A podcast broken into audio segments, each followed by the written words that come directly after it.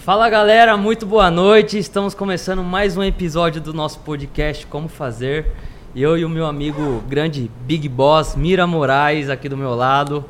Hoje a conversa vai ser, vamos falar um pouco sobre os temas de inovação em busca de ideias, competição saudável e construtiva, habilidade de comunicação, inteligência emocional, falar um pouco sobre como lidar também com estresse e burnout no trabalho. Às vezes a gente está um pouco sobrecarregado e né, a gente precisa entender realmente o que está pegando, o que está acontecendo, para a gente tirar da frente um pouco desses desafios e começar a rodar essa engrenagem mais fácil, né? Boa.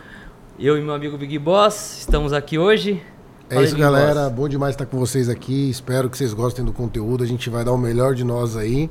E vamos ver, né? É difícil se colocar numa posição de fala, mas espero que a gente possa contribuir com as nossas experiências e que elas somem no dia a dia de todos aí que estão nos escutando. Boa, boa. É isso aí. E nós somos o Como Fazer Podcast. A gente fala sobre empreendedorismo e negócios.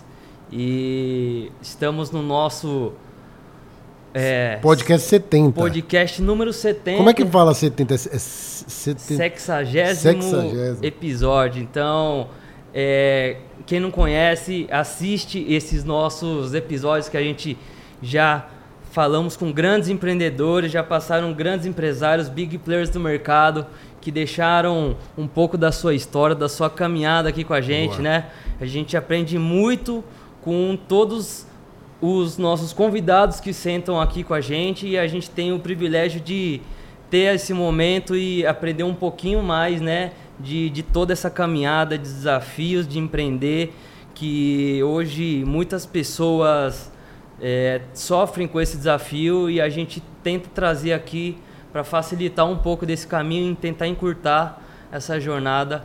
E para nós está sendo muito bom, né, Big Boss? É isso. E o que eu posso dizer também, já complementando e dando uma dica para quem está escutando, é que, lógico, todos os convidados nossos, todos eu vejo muito brilho no olho, assim, muita vontade de executar, mas o que eu posso dizer para você é que ninguém tem nada de tão especial.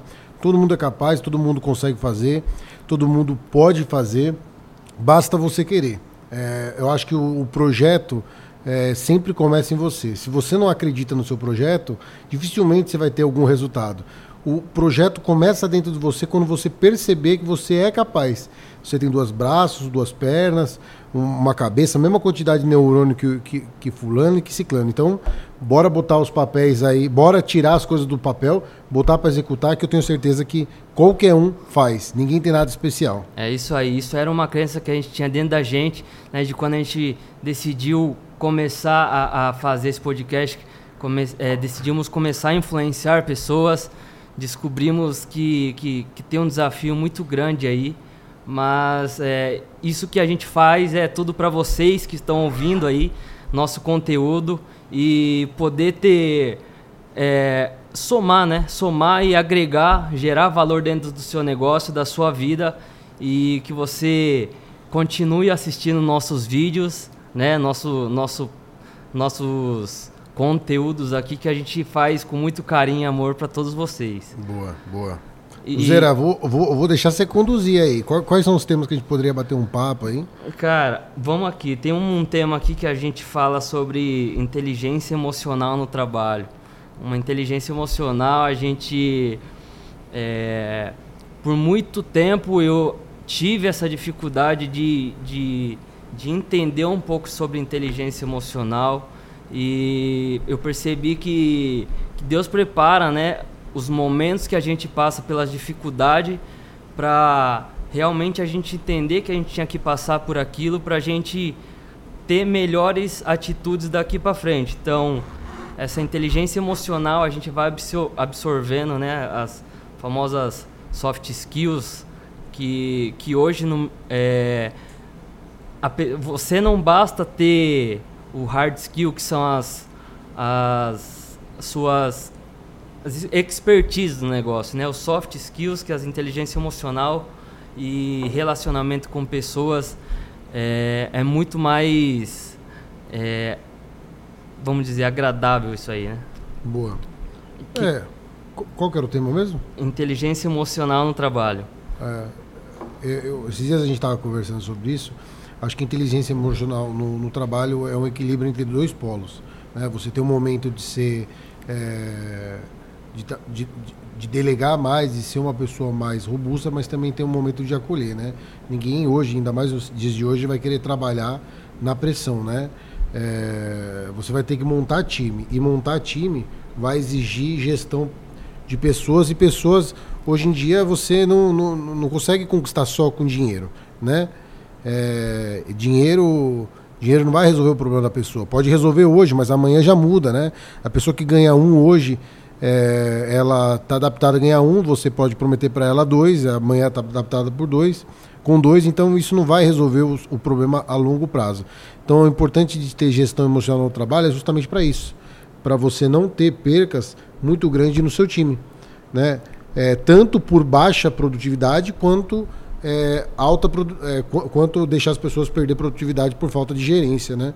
Então é isso. Do meu ponto de vista é esse. Boa. A inteligência emocional é fundamental hoje para o empreendedor poder, né, ter um crescimento exponencial e conseguir liderar uma equipe. E durante essa jornada de aprendizado do empreendedor, trabalhar full time no seu negócio, trabalhar muito durante sua jornada, e percebemos isso durante nossa jornada também, que o empreendedor, nós passamos por muito estresse e burnout, né? O famoso burnout que dá uma bugada na cabeça da pessoa. O que você tem para dizer sobre isso aí? Burnout no trabalho, trabalhar muito... Eu acho que tudo na vida tem ciclos, e tudo na vida você precisa saber o final, né? Então, às vezes isso acontece porque você não está conseguindo entender que já acabou, né? Então, o importante é você botar um ciclo e também ser claro com as pessoas, né? Porque isso tudo é falta de gestão emocional e gestão de pessoas. Tudo vai implicar num resultado final que vai ser o seu desequilíbrio emocional. Então, assim, se tá te desgastando, não tá funcionando, tudo mais, a primeira coisa que você tem que fazer é falar. Falar, fazer. Tudo na vida tem ciclos. Tudo na vida é bom, amanhã não é bom, mais bom, hoje tá bom, amanhã não tá mais bom. Então, assim, a primeira coisa que você precisa ser é sincero com você mesmo. Se funciona para você, continue. Se não funciona para você, não continue. E o problema do burnout é justamente isso, né? Não o burnout, mas a falta de esse pico de estresse, é que a pessoa está mantendo uma coisa que está tirando ela do eixo dela. Então, por exemplo, você está fazendo, um podcast, isso está desconfortável para você e você está estendendo. Está desconfortável para você e você está estendendo. Você está trabalhando. A pessoa do seu lado está te perturbando. E você não fala, o negócio vai te irritando cada vez mais. O que vai acontecer? Ou você expande em casa, com a mulher, com o gato, com o periquito, com o papagaio, com o que tiver que tenha lá, com a porta do seu carro, ou você expana no trabalho, ou você expana emocionalmente. Então, eu acho que entender o segredo para tudo isso, é entender o que te faz bem e saber dizer não, saber dizer chega, saber colocar um ponto final nas coisas. Saber ter limite, né, para essas coisas. E só se vive o propósito quem suporta o processo, né? Realmente você ter que passar por esse processo para você lá na frente estar mais preparado para colher o seu propósito, para você colher seus resultados. E durante esse processo, nós empreendedores sabemos que é muito complicado, é difícil você manter uma equipe, você criar time, delegar funções, liderança. Isso são características do empreendedor, e cada vez mais você precisa se reinventar, né?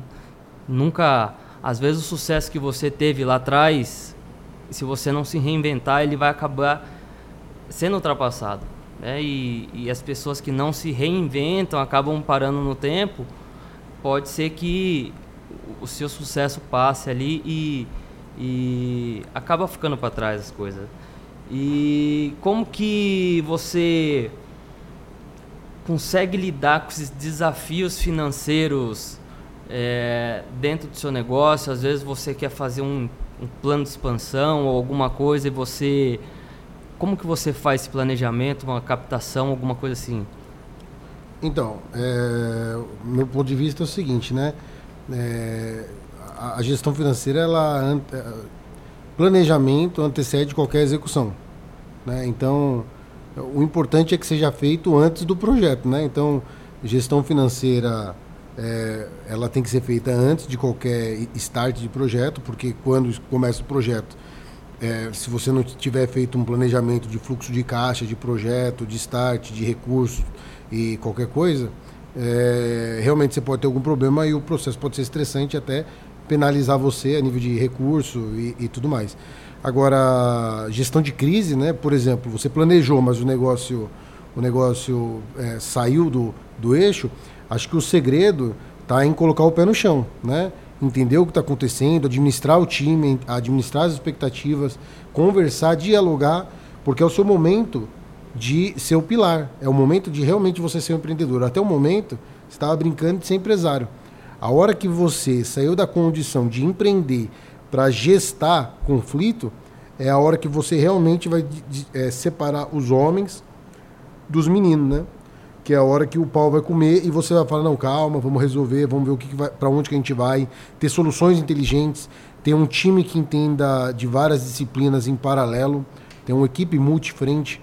Por quê? Porque cada um vai ter uma visão sobre o negócio. É importante você conversar com todo mundo, não cagar a regra, conversar com todo mundo para que, no geral, as pessoas possam propor soluções e você, com a mente fria, calma, com o pé no chão, avaliar para que você consiga, com base nessas soluções e com base no seu know-how, no seu entendimento, tomar a melhor decisão possível para ter uma solução, nesse caso financeira, inteligente. Boa. Puxando um gancho da sua resposta, a gente planejar a venda antes de construir alguma coisa, né? Você planejar a venda da sua casa na hora que você está construindo. Então, nesse planejamento, você já consegue analisar ou olhar algumas coisas futuras ali, onde que você pode chegar, o tamanho do seu negócio, né? A gente começou o podcast há quase 2 anos atrás e na metade do caminho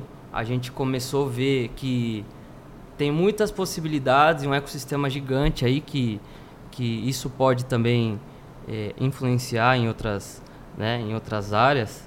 Mas o importante é você saber planejar antes de você construir alguma coisa, você planejar essa venda, né? Antecipada. Sim. E falando em branding, como construir uma marca sólida e diferenciada hoje no mercado? O que você acha? Ah, cara, eu acho que assim... Todo mundo quer inventar o mundo, né? E reinventar a roda, mas eu acho que o segredo de uma marca é ter longevidade, né? É ter processos, protocolos, comunicação, público-alvo. É isso que realmente comunica, né? Se você for a nível de brand voltado para o marketing, voltado para aplicação de marketing e tudo mais, é muito importante você entender como é que se comunica, porque a marca, você vê que, por exemplo... Você vê muito nas redes sociais hoje, eu vejo assim alguns influenciadores fazendo assim, como seria se a Coca-Cola fosse uma marca de luxo. Já viu isso daí? Não. Assim? É bem interessante. Ou, por exemplo, como seria se a Renner fosse uma loja de luxo? Ou como seria se se, por exemplo, a Louis Vuitton fosse uma marca popular? Então, o que acontece? Saber se comunicar com o seu público é muito importante, porque com isso... você cria uma conexão entre as pontas. Vou dar, por exemplo, uma dica. Letra caixa baixa, geralmente é uma marca popular. Isso comunica mais. Agora, letra caixa alta, geralmente é uma coisa mais exclusiva. Por exemplo, você pega a Gucci, você pega a Louis Vuitton, você pega a Hugo Boss, fala uma marca de luxo. Sei lá. Qualquer uma marca de luxo, tipo, sei lá, a BMW, não sei. Ela está em caixa alta e geralmente letras mais finas, né? Agora, por exemplo, quando você pega, tipo, tirando a loja de roupa, a Renner está em caixa baixa, a Riachuelo está em caixa baixa. Aí você pega, por exemplo, a Zara, que é uma Riachuelo um pouquinho melhor, caixa alta. É o jeito que você se posiciona, os tons que você se posiciona. Por exemplo, se a Coca-Cola, e aí eu estava vendo na rede social, se a Coca-Cola fosse uma marca mais elitizada, ela não usaria um vermelho, ela provavelmente usaria um bordeaux, certo? Ou, por exemplo, bom, é isso. Então, a forma que você comunica, O brand seu tem que estar ligado também com a comunicação da sua marca, o que ela quer transparecer. Mas isso é marca. Agora, para a marca ser longeva, vender e tudo mais, o que ela precisa é ter produto, ter entrega, ter fidelidade, ter saque, ter relacionamento, ter estudo de mercado, estudo do que precisa, do que o cara consome na marca dela. É uma coisa interessante, por exemplo, o cara compra um... você monta um... Pode ser uma coisa de comida, vai. Você monta uma coisa de comida na frente do metrô, certo? O que o cara quer? O cara quer um tartar de sushi? Não, o cara quer comer e sair fora, Um negócio rápido. Então você tem que se comunicar com o que o cara quer. Agora, por exemplo, você vai no shopping JK ou num hotel de luxo, o que você vai fazer? Você não vai botar uma coisa pro cara comer e correr, né? Então se comunicar e entender o que o cara quer em cima do local, em cima de tudo. Eu acho que é isso que é brand. Boa. Se comunicar com o seu público ideal, né? E a gente pensando em vendas, as pessoas vendem para pessoas. E essa conexão com esse estudo de logomarca, logotipo e tudo mais, letras altas, caixa baixa, é tudo para gerar uma conexão com o seu cliente e você ter essa primeira abordagem ali e realmente gravar na cabeça da pessoa, né? As pessoas, branding hoje a gente fala em criação de marca, em fortalecimento de marca, igual o McDonald's, você falou, né, que eles têm um logotipo colorido, amarelo e vermelho, é exatamente para criar uma sensação, um desejo de fome para a pessoa, a hora que ela vê aquilo ali, e realmente a pessoa querer comer ali, em vez de querer comer em outro lugar, é uma parada muito louca. E tem um negócio da hora também, que brand também é mais ou menos igual moda, viu? Você também vai se adequando, fazendo rebrand e tudo mais. Você vê as lojas do McDonald's, por exemplo. Você falou do McDonald's. O McDonald's, quando a gente ia lá atrás, né, tipo, voltando a Raposo, que a gente pega pra IBBU, né? Cara, o McDonald's tinha uma cara totalmente diferente do de hoje. O McDonald's hoje ele tem uma cara mais quadrada, mais moderna, mais, tipo... Talvez até mais... E antes eu acho que era... Bom, eu não sei, mas assim, antes era uma pegada diferente, mudou, os tons estão mais escuros, por exemplo, antes era mais... Então eu acho que o brand também está muito ligado com moda. Você tem ciclos, né, de posicionamento e consumo daquilo. Chega uma hora que você não adianta mais querer usar aquelas comunicações, aquelas texturas, chega um momento que você precisa renovar, senão o mercado te engole. Sim. E isso que você falou, né, de atualizar, e você, hoje na internet, a gente começa a entender que você pode chegar em qualquer lugar, né? A gente estando aqui no Brasil, mostrando, fazendo um tráfego, gerando valor para nossa marca em outro estado, outro país, é possível, não está longe, já está acontecendo isso, e essas marcas grandes enfiam muito tráfego em cima disso aí também, para se posicionar, né? O ABR Work, basicamente, é uma empresa onde na internet está bem posicionada, então as pessoas se encontram com facilidades. A internet hoje como se fosse uma das maiores avenidas do mundo, basta você posicionar a sua empresa ali, onde milhares de pessoas passam todos os dias, né? E você gerando conexão, gerando conteúdo para essa pessoa passar, olhar, gostar do seu conteúdo, clicar e cair para dentro, é uma parada que você pode enxergar em qualquer lugar do mundo hoje. Boa. Sabendo o que você quer, na verdade, eu acho que tudo tem caminho, né? Mas a internet ela é algo que potencializou tudo isso. Eu acho que a internet ela mudou o jogo para o pequeno criador de conteúdo, para o pequeno produtor, para pequena empresa, ela democratizou tudo que já tinha. Então, eu acho que assim, a internet ela foi uma virada de chave desse século, assim como vão vir outras, e quem se adaptar com facilidade vai com certeza colher os melhores resultados. Com certeza, com certeza. E a gente estava falando um pouco ali atrás, né?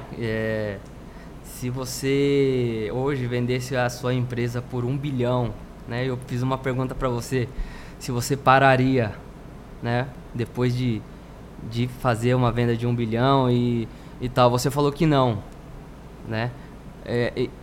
O que que move você hoje a fazer o que você faz e querer fazer e chegar lá? Cara, a gente quer atingir o sucesso, e o sucesso ele é muito complexo, né? Você vai medindo o sucesso de várias formas, né? No começo, na escola, era o sucesso seu, era de repente conseguir viajar para tal lugar, ir na festa de formatura, conseguir passar de ano. E aí depois os caras começam a falar para você que o sucesso é entrar numa faculdade boa. E aí depois os caras explicam para você que o sucesso é você ter uma boa esposa, uma boa namorada. Aí depois o sucesso é você ter um bom carro. Aí depois o sucesso é você trocar o carro todo ano. Aí depois o sucesso é você ter um cartão Black Edition Plus Advanced. Aí depois o sucesso é você ter milhas para viajar no final de ano. Aí depois o sucesso é viajar para Tailândia. Aí depois o sucesso é você viajar...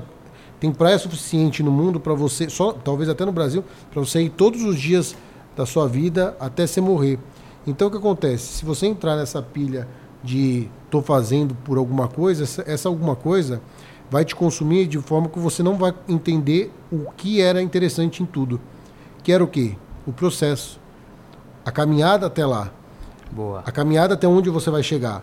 E até onde você vai chegar, eu acho que você mede isso pelas pessoas que chegaram com você até lá. Se quando você chegar nesse 1 bilhão, 1 trilhão, 1 milhão, 10 reais ou R$1.000, tiver as mesmas pessoas que estavam desde o começo lá te apoiando, significa que você foi resiliente e fiel com todos os seus princípios. Lógico que eu também não estou falando para você levar quem está te atrasando pro resto da vida com você, porque se a pessoa te atrasa, a melhor coisa que você faz é se livrar. Mas entender que as pessoas boas, as pessoas que valorizam você, você precisa caminhar com elas. Eu acho que isso que faz tudo valer a pena, e não 1 bilhão, R$1 ou R$10, entendeu? 1 trilhão. Boa. Você realmente atingir seu propósito, né? E o propósito a gente vai descobrindo ao longo da nossa vida. Esse propósito vai mudando. Cada vez que você atinge o seu sucesso, você quer se reinventar, né? Deixar o seu legado, deixar essa história contada por você, por onde você passou, o que você fez, o quanto você influenciou para realmente fazer a diferença no mundo, fazer uma transformação social, trazer esse impacto para dentro dos seus negócios, para dentro da sua casa, para dentro da sua família, né? Você poder transformar a sua família, transformar a sua esposa, o seu filho, para uma pessoa melhor, para ela querer ser uma pessoa melhor, querer se reinventar cada vez mais. Eu acho que quando você começa a evoluir, né, e começar a ir para o próximo nível, você começa a ter propósitos diferentes para você atingir o sucesso. E quando você entende que o processo é o sucesso, né, muita gente acaba não enxergando isso, né? Eu acho que isso, acho que as pessoas precisam entender que o negócio de aproveitar o tempo. O que as pessoas têm e ninguém vai tirar delas, a não ser que sejam elas mesmas, é o tempo. O tempo ele é algo que você não consegue guardar no bolso, você não consegue mensurar. Mas se você perder tempo, eu acho que a única coisa que poderia te frustrar é você perder tempo, por não ter feito, por não ter tentado, por não ter chegado, por não ter falado com aquela pessoa que você queria, por não ter se desculpado com uma pessoa que você queria ter se desculpado, por não ter... O tempo, ele consome as pessoas. Então, acho que a única coisa que eu posso dizer, assim, uma das coisas que eu posso dizer é que se você quer chegar no sucesso, a única coisa que está correndo contra você é o tempo. Porque se você colocar 1 tijolinho por dia, 3 tijolinhos por dia para construir sua casa, eu te garanto que você está evoluindo, está avançando, está conquistando, está construindo, né? Mas o tempo é a única coisa que está correndo contra você. Então só tem uma coisa que pode impedir a sua casa não ficar pronta e seu projeto não concluir. É o tempo. Porque imagina que você ganha R$1 por dia e você tem a resiliência e a consistência de continuar construindo. Em algum momento você vai chegar nesse 1 bilhão. O que te impede de chegar nesse 1 bilhão? O tempo. Porque se tem uma coisa que você sabe que é certa, é que tu vai morrer. Então, meu amigo, então a única coisa começa a fazer e começa a administrar isso. É a única coisa que te penaliza e te consome, né? Agora, se você aproveita o tempo, não vai ser uma parede a mais ou uma parede a menos que vai chegar lá no final do processo. Eu te garanto que você vai falar assim: ah, não consegui chegar no meu objetivo. Boa. Acho que é isso. Nós do agronegócio, né, sempre falamos que a gente não colhe o que planta, a gente colhe o que cuida, né? Você plantar e não cuidar, você não vai conseguir colher.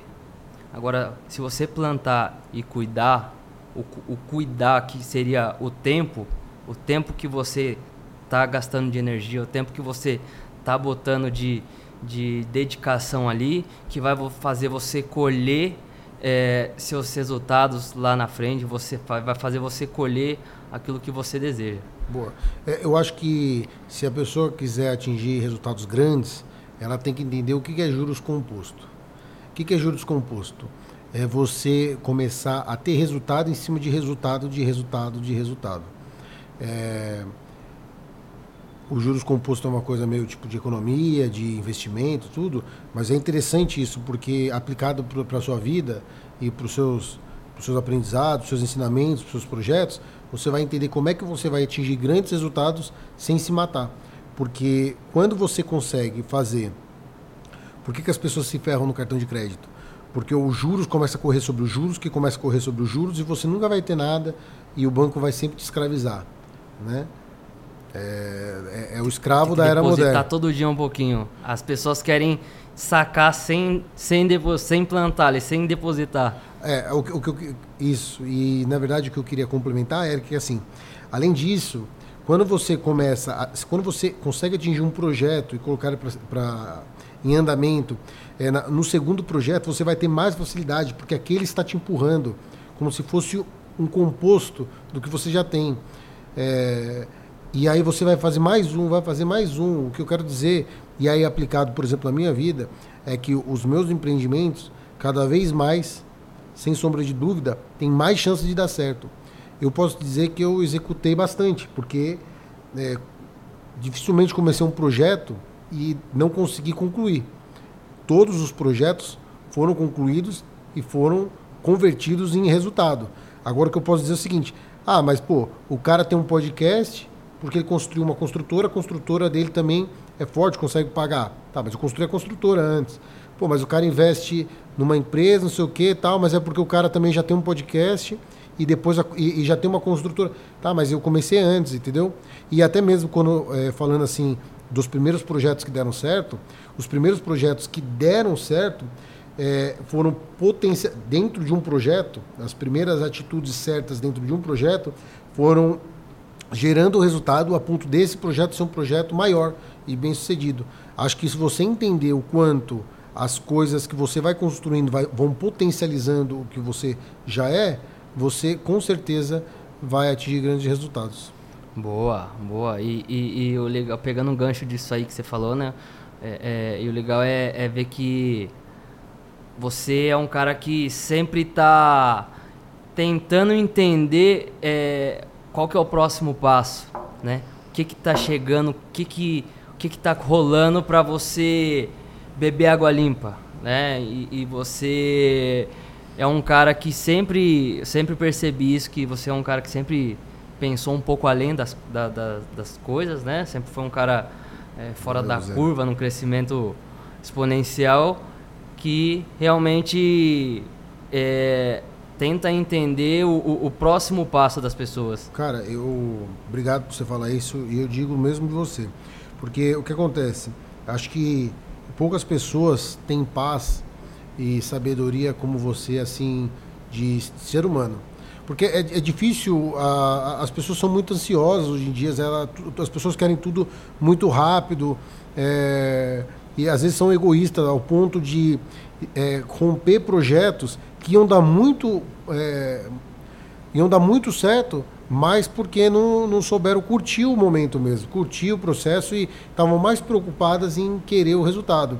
Eu e o Bruno, né, nós somos sócios no podcast, no projeto do podcast, e no que sempre eu e o Bruno, com algumas exceções que geralmente a gente acaba tendo um estresse aqui ou outro para tentar atingir algum resultado, mas sempre tivemos calma, paciência para saber, sabendo que o que a gente queria era aprender, somar e não se perder nesse caminho, né, de descoberta.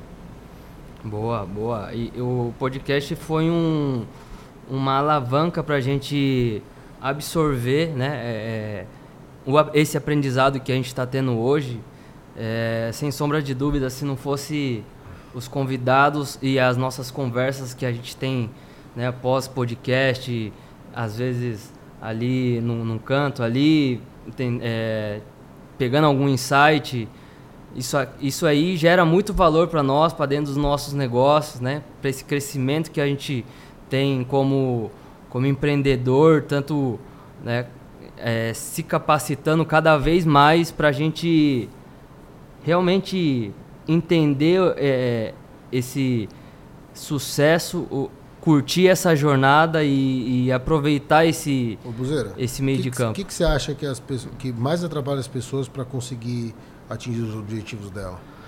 Eu acho que o que mais atrapalha é essa pressa de querer atingir logo os resultados sem plantar, né? Você querer colher uma coisa sem plantar, as pessoas acham que é da noite pro dia que o negócio vai acontecer, e muitas vezes as pessoas se perdem no meio do caminho ou acabam desistindo por conta de um negócio não tá rolando, ou às vezes não tá na velocidade que ela deseja, então as pessoas acabam desistindo no meio do caminho, né?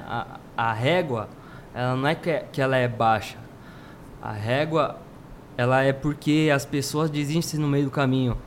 E aquelas pessoas que têm resiliência, que realmente todo dia ali depositam um pouquinho do seu crédito, com certeza vai colher resultados com muito mais facilidade, né? Essas pessoas que acabam não desistindo do processo, que o processo geralmente é muito doloroso, se torna uma pessoa muito mais preparada para tomar as decisões lá na frente. Boa. E é isso, cara. Eu acho que uma das palavras que define um pouco do empreendedor é fé, né? O cara tem que ter muito brilho, o cara tem que ter muita fé no que ele está fazendo, porque se o cara não tiver fé, dificilmente o cara vai realmente acreditar nele na hora que ele bota a cabeça no travesseiro.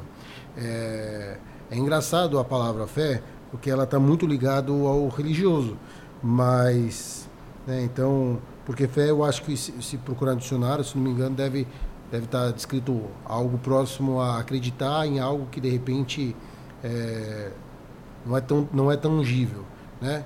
Tanto que, por exemplo, quando você vai fazer um jogo na Mega Sena, você fala, vou fazer o quê? Vou fazer uma fezinha lá.